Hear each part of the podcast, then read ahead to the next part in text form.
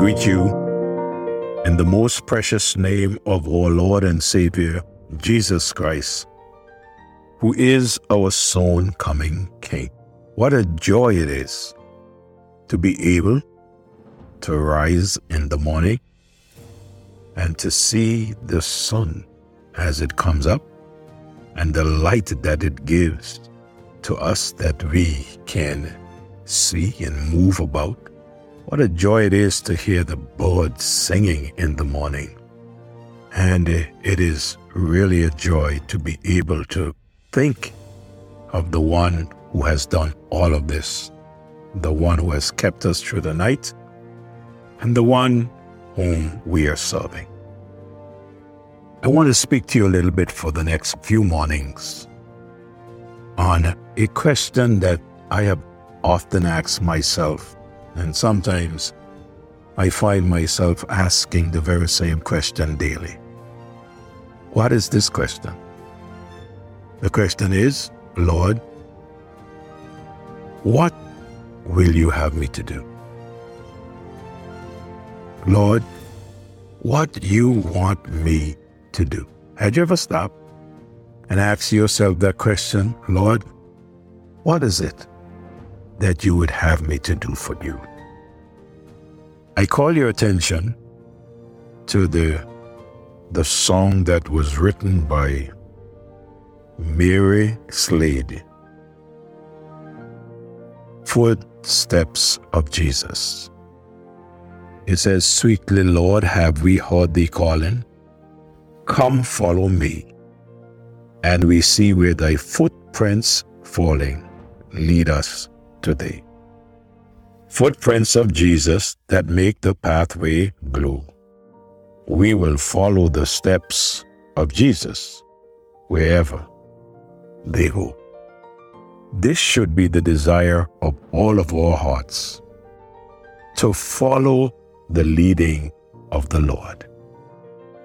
In the book of Acts, chapter 9, reading from verse 1 to verse 9, the Bible said, And Saul, yet breathing out threatenings and slaughter against the disciples of the Lord, went unto the high priest and desired of him letters to Damascus to the synagogues, that if he found any of this way, whether they were men or women, he might bring them bound unto Jerusalem. And as he journeyed, he came near Damascus, and suddenly there shined round about him a light from heaven. And he fell to the earth, and heard a voice saying unto him, Saul, Saul, why persecutest thou me? And he said, Who art thou, Lord? And the Lord said, I am Jesus whom thou persecutest. It is hard for thee to kick against the pricks. And he trembling and astonished said, Lord, what will thou have me to do? Look at the question. Lord, what will thou have me to do? And the Lord said unto him, Arise and go into the city, and it shall be told thee what thou must do.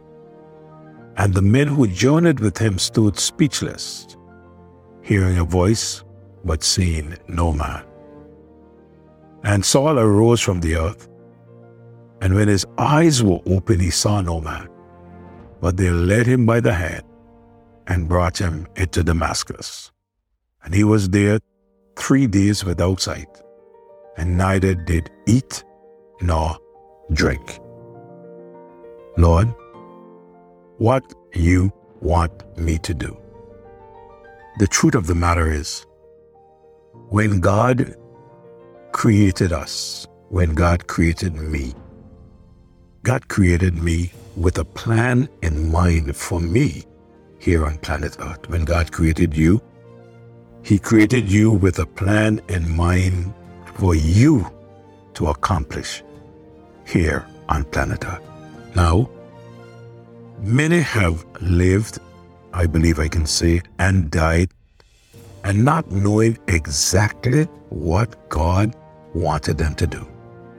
Many have just lived their lives day by day, just just going on and doing what they think they should do and never considered that God is a part of this plan and he wanted them to do something specific. So I believe it is important for all of us to know God's plan for our life. The one who asks the question in this text is a man by the name of Saul, who was the leading persecutor of the Christians. He was a Jew by birth and Gentile by citizenship. His salvation experience is quite different to many. We read of it in this portion of Scripture. He was a man, if he believes something, he goes all the way and he does what it takes to get the job done, whatever that job is. His encounter with the Lord brought him to the ground, and there he offered himself to God to serve him. I believe that when God created man, he made a purpose for each and every one of us. To put it another way, God has a plan for your life, and God has a plan for my life. God has a perfect plan for all of His children. Many times I sat and thought of this that God has a plan for every one of us. But I also wonder how many lived and died and never came to the knowledge of God's plan for their life. Many lived their lives according to their own plan and had no concern about what God's plan was for them. Now they are gone and cannot fulfill it again. This man, Saul, from the moment of his conversion, he was concerned about God's plan for his life. He asked the Lord, what were his plans for his life? Lord, what will you have me to do? May I say to you, any born again believer who sincerely asks the Lord that question will surely get his or her answer. So, with that in mind, I have come to understand something about God and His plan for His children. I have learned that God has a specific plan for each individual. God has a specific plan for you, and He has a specific plan for me. May I remind us that it was not a mistake when we were born. You know, sometimes someone may get pregnant and you would talk to them about that and they would say, that was a mistake. That was not a mistake when we were born. Many may say the child is a mistake. But when I study scripture, I find that every child is God given. In Psalms 127, verse 3 to verse number 5, lo, children are the heritage of the Lord, and the fruit of the womb is his reward. As arrows are in the hands of a mighty man, so are children of the youth. Happy is the man that had his quiver full of them.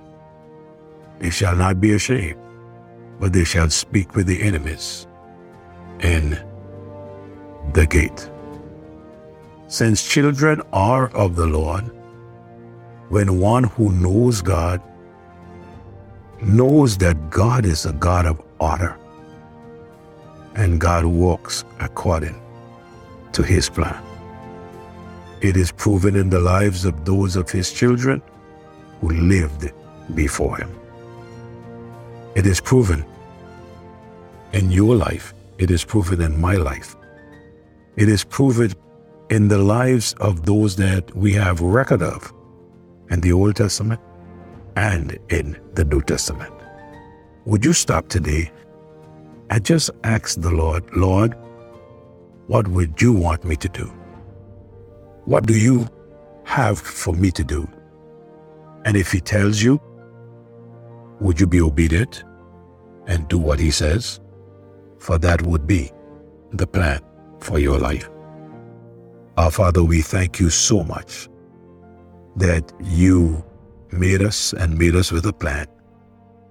You placed us here, Lord, to fulfill that plan. I pray that you would help us to find that plan for our lives. And even as I share with your people, I pray that this will also be helpful to us, dear God, in finding out what you would have us to do, and then do it for your honor and for your glory. Bless every listener. In Jesus' name I pray. Amen. May God bless you, my dear friends and loved ones. Would you please help me by sharing this devotion with a friend? I'll be back next morning.